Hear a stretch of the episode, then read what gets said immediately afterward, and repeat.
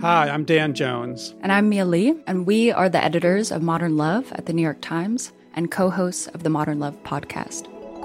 We read love stories for a living. And by love stories, we mean essays written by real people about all forms of human connection. We're talking about everything from first dates to funerals, from sibling rivalries to new love at 85. On our show, we're going to bring those stories to life. We'll hear from the writers and also from the people who are written about. Relationships are the most important things in our lives, and the people that tell us their stories are just so brave, like way braver than I think I am most of the time. Yeah. They're so honest and so vulnerable. And listening to the stories, I feel like you absorb so much wisdom and you get a sense that you're not alone. You can follow Modern Love wherever you get your podcasts, so you'll never miss an episode. We hope you'll join us. New episodes are out every Wednesday. Today, the third installment of our special series documenting life inside one of the nation's first school districts to try to reopen during the pandemic. I was actually wondering if you would show me around your room a little bit. There's like a mess, like literally. it doesn't have to be clean. My room is also not clean. Yeah, it's fine. okay, okay, okay. Okay, well, that's I don't know what I should. There's my bed. That's like where I do my makeup and whatever. That's it. That's my room. You're like, uh, you can look at the ceiling. I'm not showing you the floor. As a messy person myself, I will not describe for you the state of Vianney Cepeda's room on this particular day, or whether or not her bed was made. Right there is like a picture of the whole band from my sophomore year. But I can say that on her walls are some very beloved photographs. Over here is a picture of my quince with all my like damas and my chambelán. And above her bed is a favorite photo from her quinceañera. I love it so much. In the photo, she's wearing a poofy white dress with a tiara on top of her long curly hair. And in her hands, she's holding a mellophone, the marching band version of a French horn. I wanted to incorporate band because a lot of girls incorporate like their sports and what they do. My cousin did softball, I did band.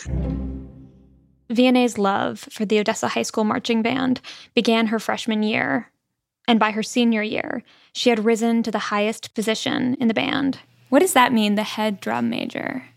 I'm the one that stands like in the middle of the big podium that conducts, like everybody watches me. and what she loves about this position goes beyond conducting. It's pretty cool because like you get to get along with the whole band and you're not just in one section, like you talk with everybody band is like just a family. Like I have so much love for everyone. Like it's just You're very proud. Yeah. But this year, COVID had changed all of that for Vianney. And it wasn't just that the band had had to dramatically scale back their season with just four football games to play at. Something else had happened something that would reveal the way that this virus can tear apart not just the fabric of people's lives, but their relationships too. Those were my friends and like it's it's really sad cuz I caused them so much hate for no reason that I couldn't pre- really prevent. It really did hurt me. It all began on the day of the third football game the biggest football game of the year, the rivalry game between Odessa High School and their crosstown rivals, the Permian Panthers. Vianney and the rest of the team had been preparing for this game for weeks. But on the morning of that game, Vianney woke up with a headache. So I had a normal headache in the morning. I was just like, oh, okay, it's probably my stress because it's a rivalry game and like the biggest game of our season. So I didn't think nothing of it. And throughout the day, it kept on going. And I was like, it's okay. I, I drank some medicine. Vianney went about her day as she normally would. And when school let out, she put on a fresh face of makeup and her special drum major uniform to meet up with the rest of the band. And then, with her headache still lingering in the background, she got on the bus, full of other band members, and headed out to the game.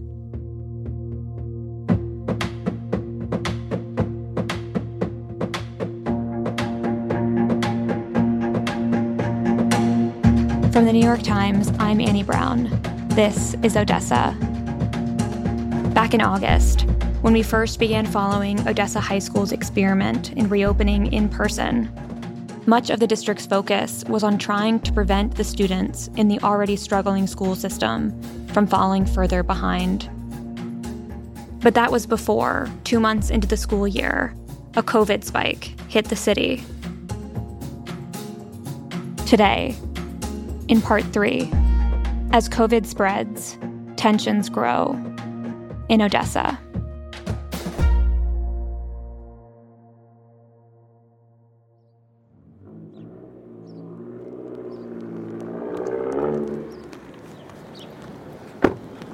Long before the COVID numbers started to climb at Odessa High, the plan for fending off the virus at the massive 4,000 student school centered around the school's two nurses. Good morning, Marissa. Good morning. How are you? Good. How are you? Good. Running a little late. Um, I apologize. On a Tuesday morning, one of them, Marissa Molina, signed into a Google Hangout in the school's parking lot to let us follow her into work for the day. Cute mask. yeah, thank you. that cheetah print? yes, I think so. Cool. I, I just throw it on. I don't even know what it is now. Classic COVID banter. Okay, let's go in. All right. So they, they're ready to go. Perfect.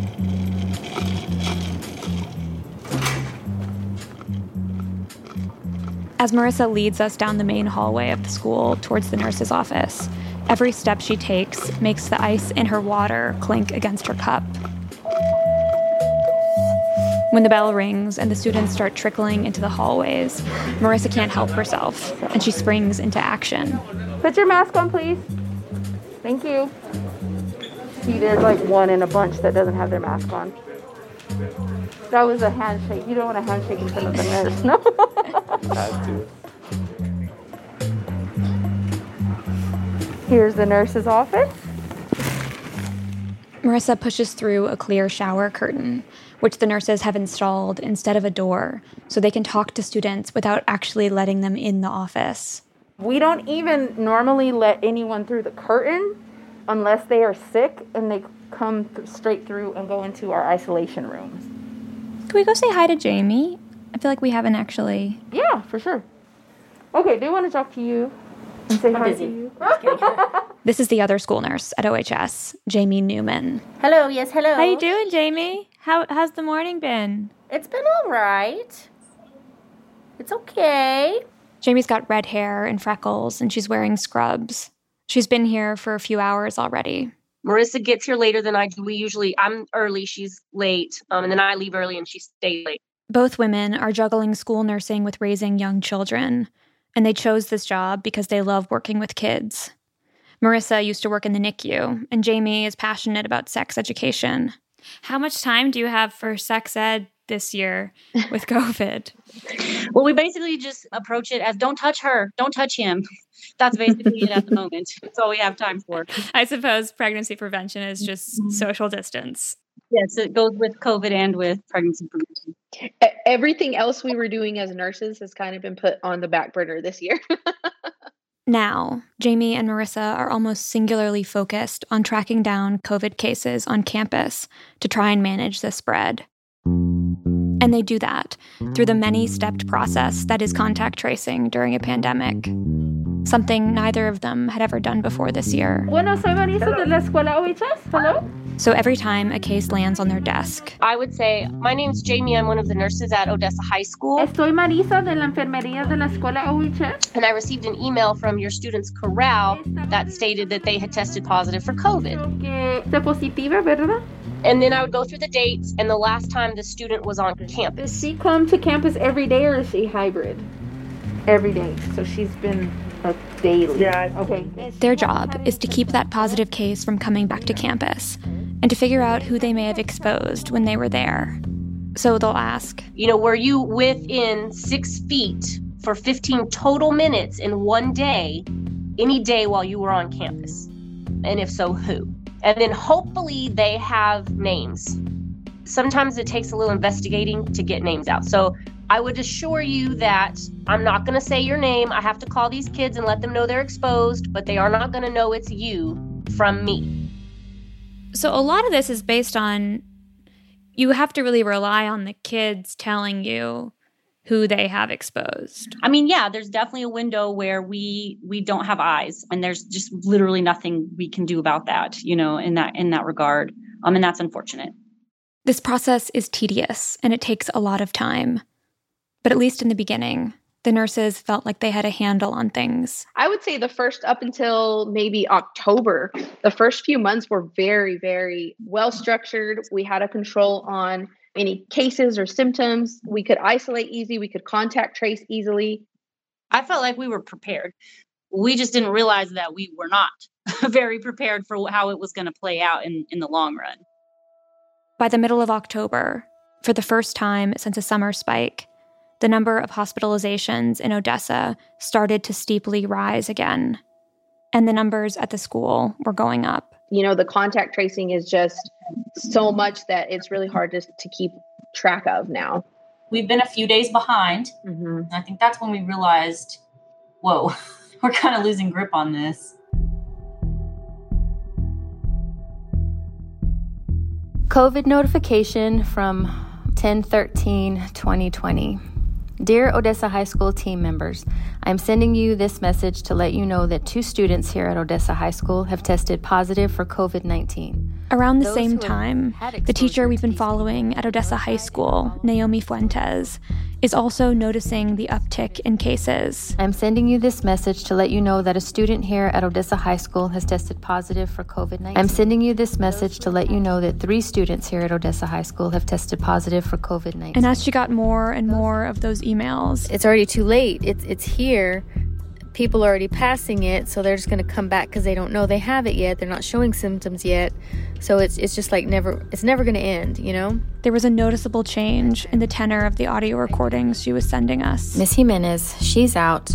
She's in quarantine because she took her dad to the doctor. He had a fever. Well, he tested positive, so she has to be out for the 14 days. But the sad thing is, her dad was just admitted to the hospital, I believe, yesterday. There's another teacher who's in the hospital for COVID and she doesn't look good. They had to go get her from the auditorium because she showed up to school and she looked like crap.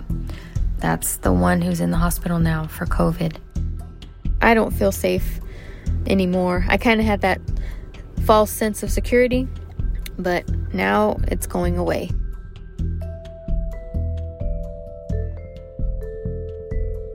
But at this point in the school year, the learning crisis was also intensifying. And the superintendent had recently announced that the district was moving forward with their plan to bring more students onto campus five days a week. I don't think we're ready for that. I don't think it's safe enough yet. I really don't.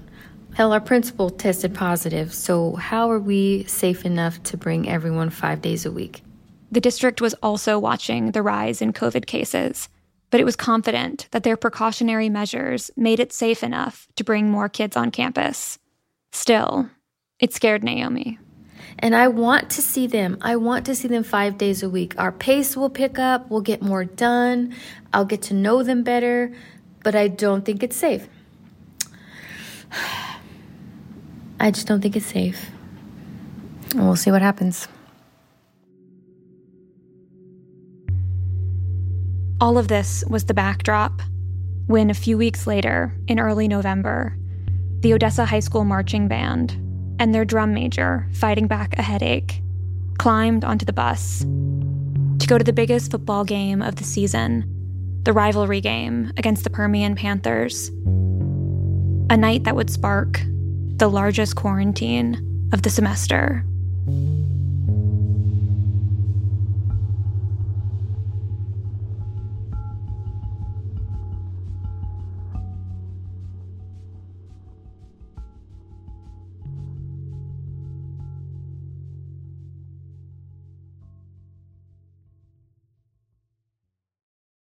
When times became uncertain, Womply pivoted their technology platform and committed to help small businesses and self employed workers get approved for their PPP loan. In just a few months, Womply has helped 1 million businesses across America to secure much needed funding so they can continue to stay open and serve their communities. Womply helps small businesses thrive. Visit womply.com to learn more. The sun had just set as Vianney's bus made its way across town to Ratliff Stadium on the night of the crosstown rivalry game.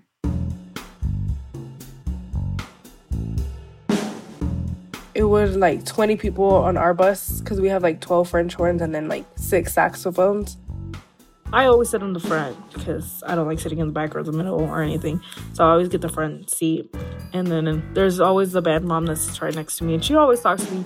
Like, I would always make conversation with them. And then halfway through, somebody was like, let's play Among Us. What'd you play? Among Us? Among Us, I guess you can say that. How does it go? It's like that one where it's the imposter. And you you have to figure out who the imposter is. No. oh, oh, that's a game. That's a game you played on the bus. Yeah. For some reason, I thought Among Us was the jazz musician Charles Mingus. Anyway, everybody was by their like in their seats with their instrument and everything. Gotcha. And how about masks? Mask, um, it's those neck gaiters that would slip off easily. I would I did wear my mask on and off, but I would drink water and just have it like right here. I know that's bad, but I just you know what I mean. You have a little break. Yeah, you put it under your nose. Yeah. So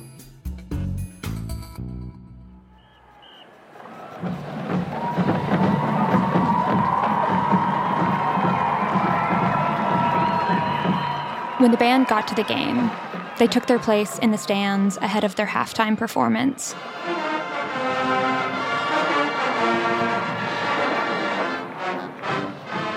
And when it was time, Vianney led the way, out ahead of the rest of the band, strutting down the 50 yard line, and climbed up her podium to face the rest of the team.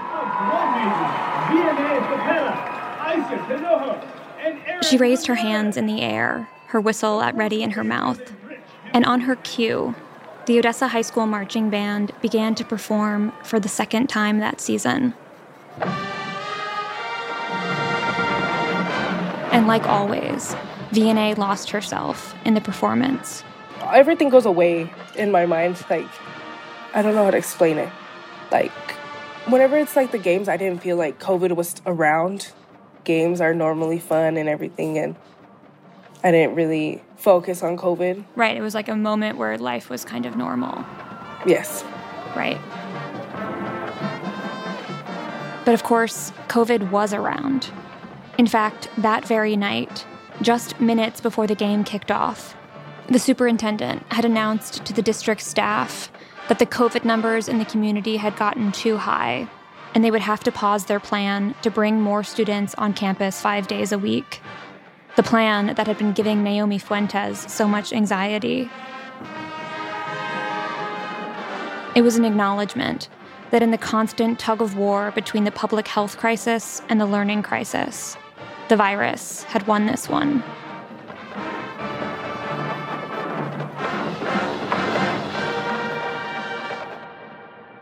But Vianney had no idea that any of this was happening. And after the game ended, as she headed back to the bus, what she had on her mind was grabbing food with other members of the band. I get on the bus. Uh, nobody on the French horn section wanted to go out. They had other plans too, or their parents didn't let them. So I decided to text my friend to go get food with me. And he was like, No, I can't. I'll tell you once you get home. And I was like, Why can't you? He was like, No, I can't. So I was like, Okay, I'll just go get food and go home. So when the bus arrives back on campus, Vianney gets in her car and heads to Wingstop. And then I FaceTime him at the drive through. I was like, okay, what do you want? He's like, I don't want anything. I need to tell you something. I was like, tell me.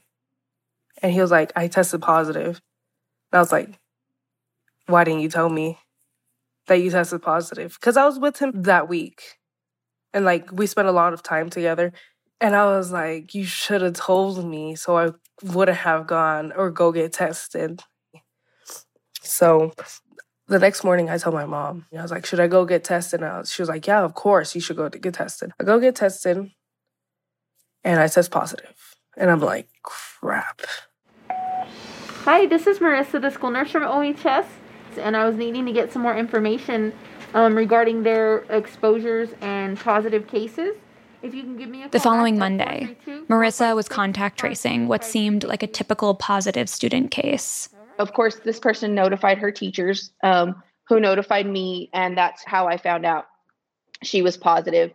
And then we find out this person was in band at the game, rode the bus to the game on Friday night. So then at that point, that's when I kind of started notifying my administrators okay, this is bigger than we thought. Um, this person was actually on a bus. This actually wasn't Vianney, it was another member of the band. And it wasn't until the next day, while Marissa was trying to track down who else had been on that bus, that she overheard Jamie contact tracing a separate case. I, I remember her saying something about bus, and I turned around and I'm like, mine was on a bus too. you know what I mean? And we are like, oh, Is it too much to hope that they were on the same bus? right, right. They were not on the same bus.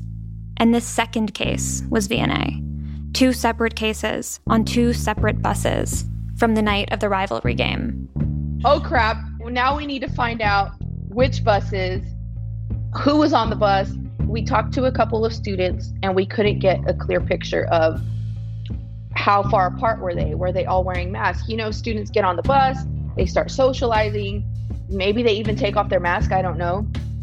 We're not there, so we can't say for sure who were you with? Were you wearing your mask? Were you six feet apart? We can't narrow it down, so we got to do the whole bus. And so the nurses got to work, quarantining over 40 members of the band. They had determined that Vianney had exposed a whole group of horns and saxophones on her bus, and the other positive student had exposed a whole bus full of clarinet players, and all of them would have to sit out for the next 14 days. And because the fourth and final game was just two weeks away, it meant that they would miss their last game. A game everyone called Senior Night because it celebrated the students who wouldn't be coming back next year. I was upset, like, because it was going to be my last game. And there's no more after that because it's my last year. And I waited for so long for senior year. One of the students that was quarantined was a senior clarinet player named Addison Abelos. This last football game really meant everything to me. Every year, senior night is a big deal. But in a year where seniors have had so many things taken away, it took on even more significance for students like Addison. This game was really important because I was going to get recognized and I was going to have my mom and dad there. And I get to look at my mom and see her smile. And I was going to get to hand my mom this beautiful rose. I'm sorry. I knew it was over. Like there was nothing I could do. And then my mom, she argued with them and fought her way through it because they were trying to take away my senior year, like my senior night.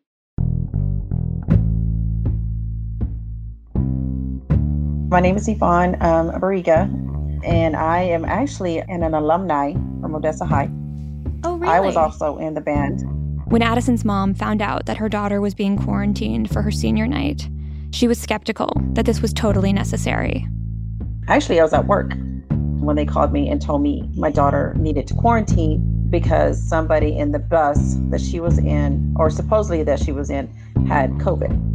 And the nurses remember this call very well. There was a parent who I called.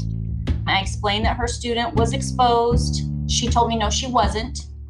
She told me that it was ruining her senior year to which I apologize because I understand that it is ruining senior year from a teenage standpoint. And that's the biggest thing in your life at that point is your senior year and prom and football games. So we, we disconnected our phone call. She ended up calling me back in about five or 10 minutes to argue further that her daughter was on the other bus. And so then I explained to her, you know, without giving you too much detail, there are actually two buses. There were two positive cases, um, and your daughter was on one of the buses with a positive case.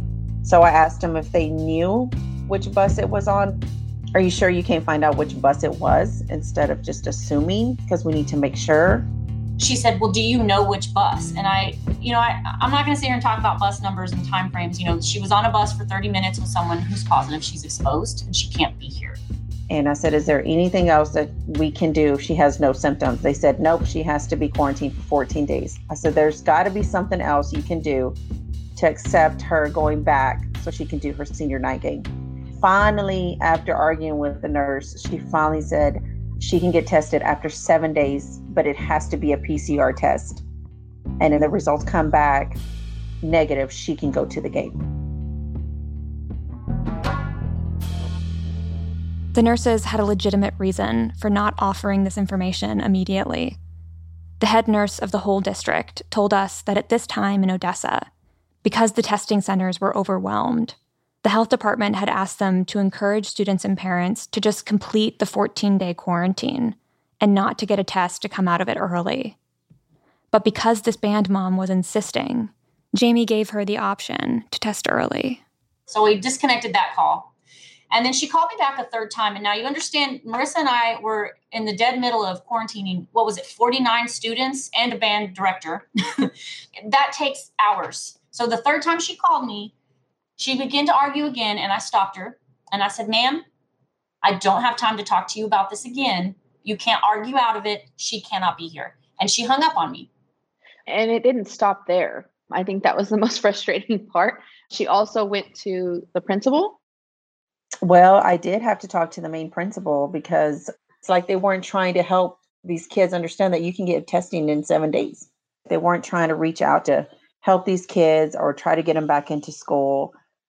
These kids are already losing out on the way they should be learning. And um, they just had this mindset that quarantine 14 days, that's it. You know what I mean? Not even trying to help to get these kids back in. Um, I don't necessarily disagree with that parent. Um, you know, I, I'm also a parent of a kid who goes to Ector County schools, and he needs to be in school. The I guess the only argumentative statement I will make is we are doing this because we want the kids here. And we are ignoring our kids and ignoring our family putting my life on hold to contact trace during a pandemic so that their kids can safely be on campus. Um, and that would be my only argumentative statement. Essentially, the nurses and Yvonne were on either side of the struggle between the health crisis and the learning crisis. The nurses' job was to do everything they could to keep it safe for kids to go to school in person. But they understood the tension of having to keep some kids out of school in order to do that. I wondered if Yvonne also saw those competing pulls. There's something interesting like that I've noticed in having conversations with the superintendent and the teachers and lots of students and the band directors and the nurses and parents is that everyone is so frustrated and it makes sense that they're frustrated with the closest person that is standing in the way of life being normal but then when you go and talk to like the nurses, they don't want it to be this way either. And so it seems to me like everyone is so frustrated with each other when really like we're all just mad about the virus. Mhm. It's crazy. Um, they have a lot of kids. They really do. But um, maybe ECISD needs to consider hiring some more people to help them. So, I mean, I understand their frustration but I mean, at the same time, you know, you have to look at their kids too. I mean, I don't know. I think these kids are just ready to be back to normal. The nurses would agree that they needed more support. They were stretched so thin already. And it was often calls like these that really put them over the edge. I actually had a situation with a parent last week where she unloaded on me and I turned around and unloaded back on her because it had just reached a boiling point. I couldn't, I could not contain myself. You know, she went on to tell me how she's not happy with us. I'm not happy with you, she said.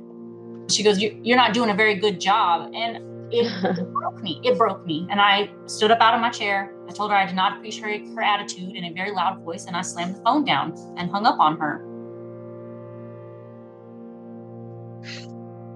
It was very overwhelming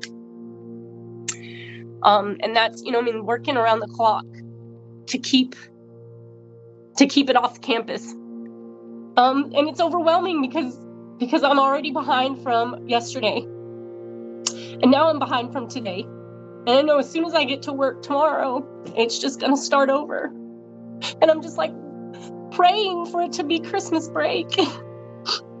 just come on, come on, December. We need you. We need a break.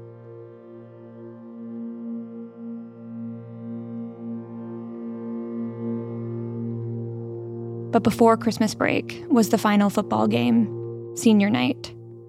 And the unfortunate irony of the whole band bus quarantine was that while dozens of members of the band were unable to attend the final game, Vianney and the other positive student who had inadvertently exposed those students to the virus were allowed to go to the game. CDC guidelines at the time said that while people who are exposed to the virus have to quarantine for 14 days, those who already have it only have to wait 10 days, which meant that Vianney's quarantine would end before the final game. In fact, she was even able to go to practice in the days before. I first walk in, everybody looks at me. I was like, okay, it's normal, I guess, because I come back from having the virus, you know what I mean? And then right before I enter the band hall, there's two trumpet players talking about oh, did you see Vianney's here? And uh, I just walked by it because I, I didn't want that to bother me. I walk into the band hall and somebody screams Corona. Everybody put your mask on. And I was like, okay, like y'all are being rude for no reason. And I was like, it's okay. I'm I'm tested negative. They don't need to know that. And then I I posted on my Twitter. I was like, why does everybody got to be in my, my business? Because it was really bothering me that everybody was talking about me because I, I don't care when people talk about me, but when it's like something that I couldn't control getting, it really bothered me. And then one of the guys tweeted something rude that like you're so selfish about yourself and all this and all that. And I was like, where does where is this coming from? I've never done anything to you. I tested negative. And I was like, okay, well, it's whatever. What Vianney didn't know was that rumors were starting to swirl while she'd been away. Rumors about whether she was being completely honest about when she found out she had COVID or whether she faithfully quarantined. We couldn't track down any concrete evidence to support these accusations, and Vianney adamantly denies them. But the stories remained fact for many members of the band. The trumpets, they made a whole group chat just talking crap about me. And it really like did hurt me because some of my good friends were in that section and like my own family members in my section talking about me. Just the things that they were saying in that group chat really did affect me. Can you read what they said? Do you have it? Yeah. Um okay, here's um somebody said, I'm gonna be straight with you. We don't want the drum majors at the game. Someone said she could have prevented getting it, so it's her fault. Someone said, How? Yeah, for real, mask. You said yourself that she told you she refuses to wear her mask. Someone said, You cannot defend her careless actions. And then someone was like, It's the guy's fault because he t- didn't tell her that he had it. And then someone said, Too bad. It was still irresponsible of her to attend rehearsal today. What was the rush? It's not like we needed her there. Mm. She just wanted this attention. It's people like her that ruined this year. Somebody else said, if if my best friend and the horns can't play this Friday, she cannot direct us. I refuse to be under her direction. Hmm. And they made a meme out of me. So. Oh. And then. And then there's more, but I don't know where it's at. That's all right. So. What is it like for you to read those those things there? it hurt me because those were my friends. And like them talking all that that I couldn't control, it really did hurt me because it was a family. I really saw it as a family. Sometimes I'm like, I shouldn't, should I get out? Because I don't see the point of being in band no more since it is my senior year and we're not going to go to any competitions. So sometimes I'm like, should I get out? Because nobody even talks to me. It's like the coronavirus didn't just take away your senior year, it kind of took away your friends. Yeah.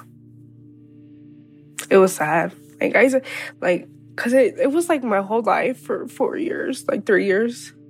It's like I would I would always look forward to or something. Sorry, I'm crying. That's all right. It's all right. It seems like it's really painful. It is because like band was my world, and I was happy. I was at my happiest there.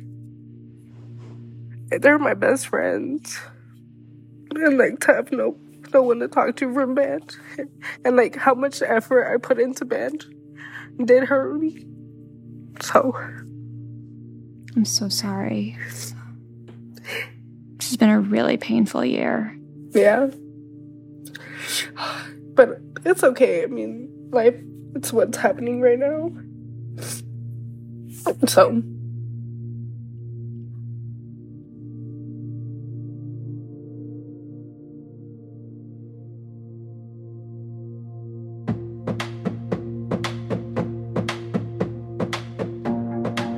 Next time on Odessa. The first semester comes to an end. The marching band plays its final game. And the dual crises of learning and health give rise to a third crisis of mental health. In our fourth and final episode, the lessons from the district that was among the first to open.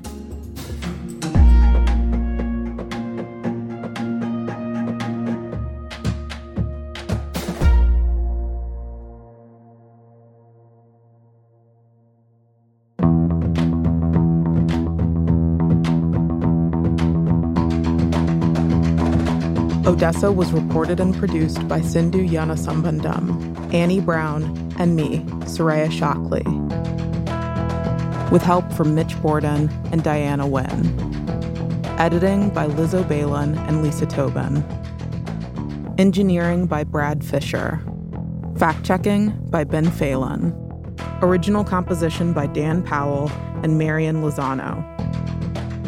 Special thanks to Larissa Anderson, Clifford J. Levy, Dana Goldstein, Kate Taylor, Clifford Krauss, Apoorva Mandavilli, Ken Belson, Jan Hoffman, Benedict Carey, Laura Kim, Nora Keller, and Lauren Jackson.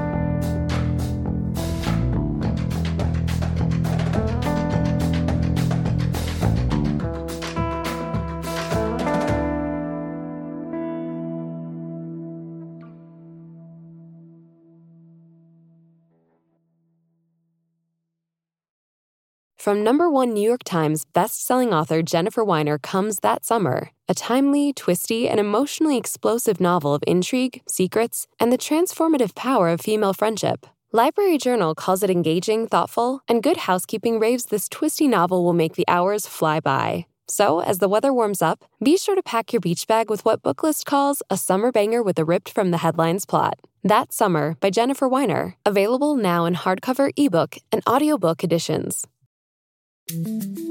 Here's what else you need to know today. Gun violence in this country is an epidemic. Let me say it again. Gun violence in this country is an epidemic, and it's an international embarrassment. On Thursday, President Biden announced a series of executive actions to curb gun violence that would bypass Congress, which remains paralyzed on the issue because of opposition from Republicans. One of those actions is a new rule regulating so called ghost guns. These are guns that are homemade, built from a kit, that include directions on how to finish the firearm. Right now, ghost guns are not classified as firearms, meaning their owners are not subjected to background checks. And the components of the guns contain no serial numbers, meaning they cannot be traced. Biden's new rule would both classify the guns as firearms and require that their components have serial numbers. And have you formed an opinion to a reasonable degree of medical certainty on the cause of Mr. Floyd's death? Yes, I have. Uh, would you please tell the jury what that opinion or opinions are? Yes. Yes, uh, Mr. Floyd died from a low level of oxygen. On the ninth day in the murder trial of Derek Chauvin, a medical expert who specializes in breathing testified on behalf of the prosecution that George Floyd died from a lack of oxygen.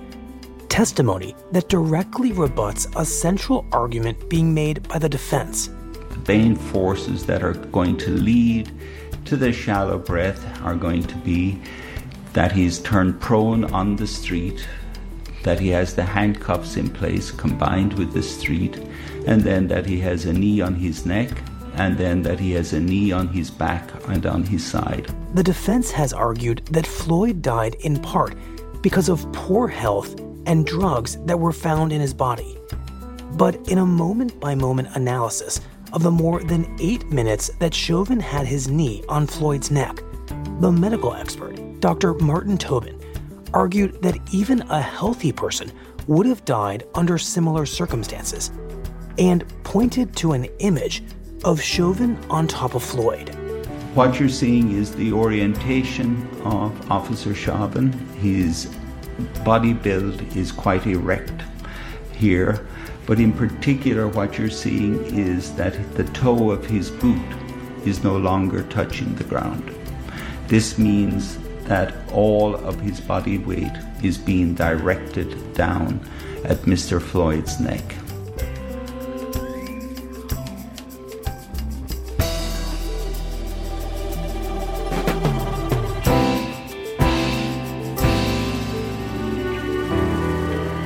That's it for the daily.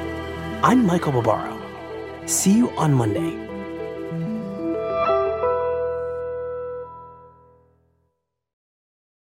You're still running your business on QuickBooks? More like quicksand.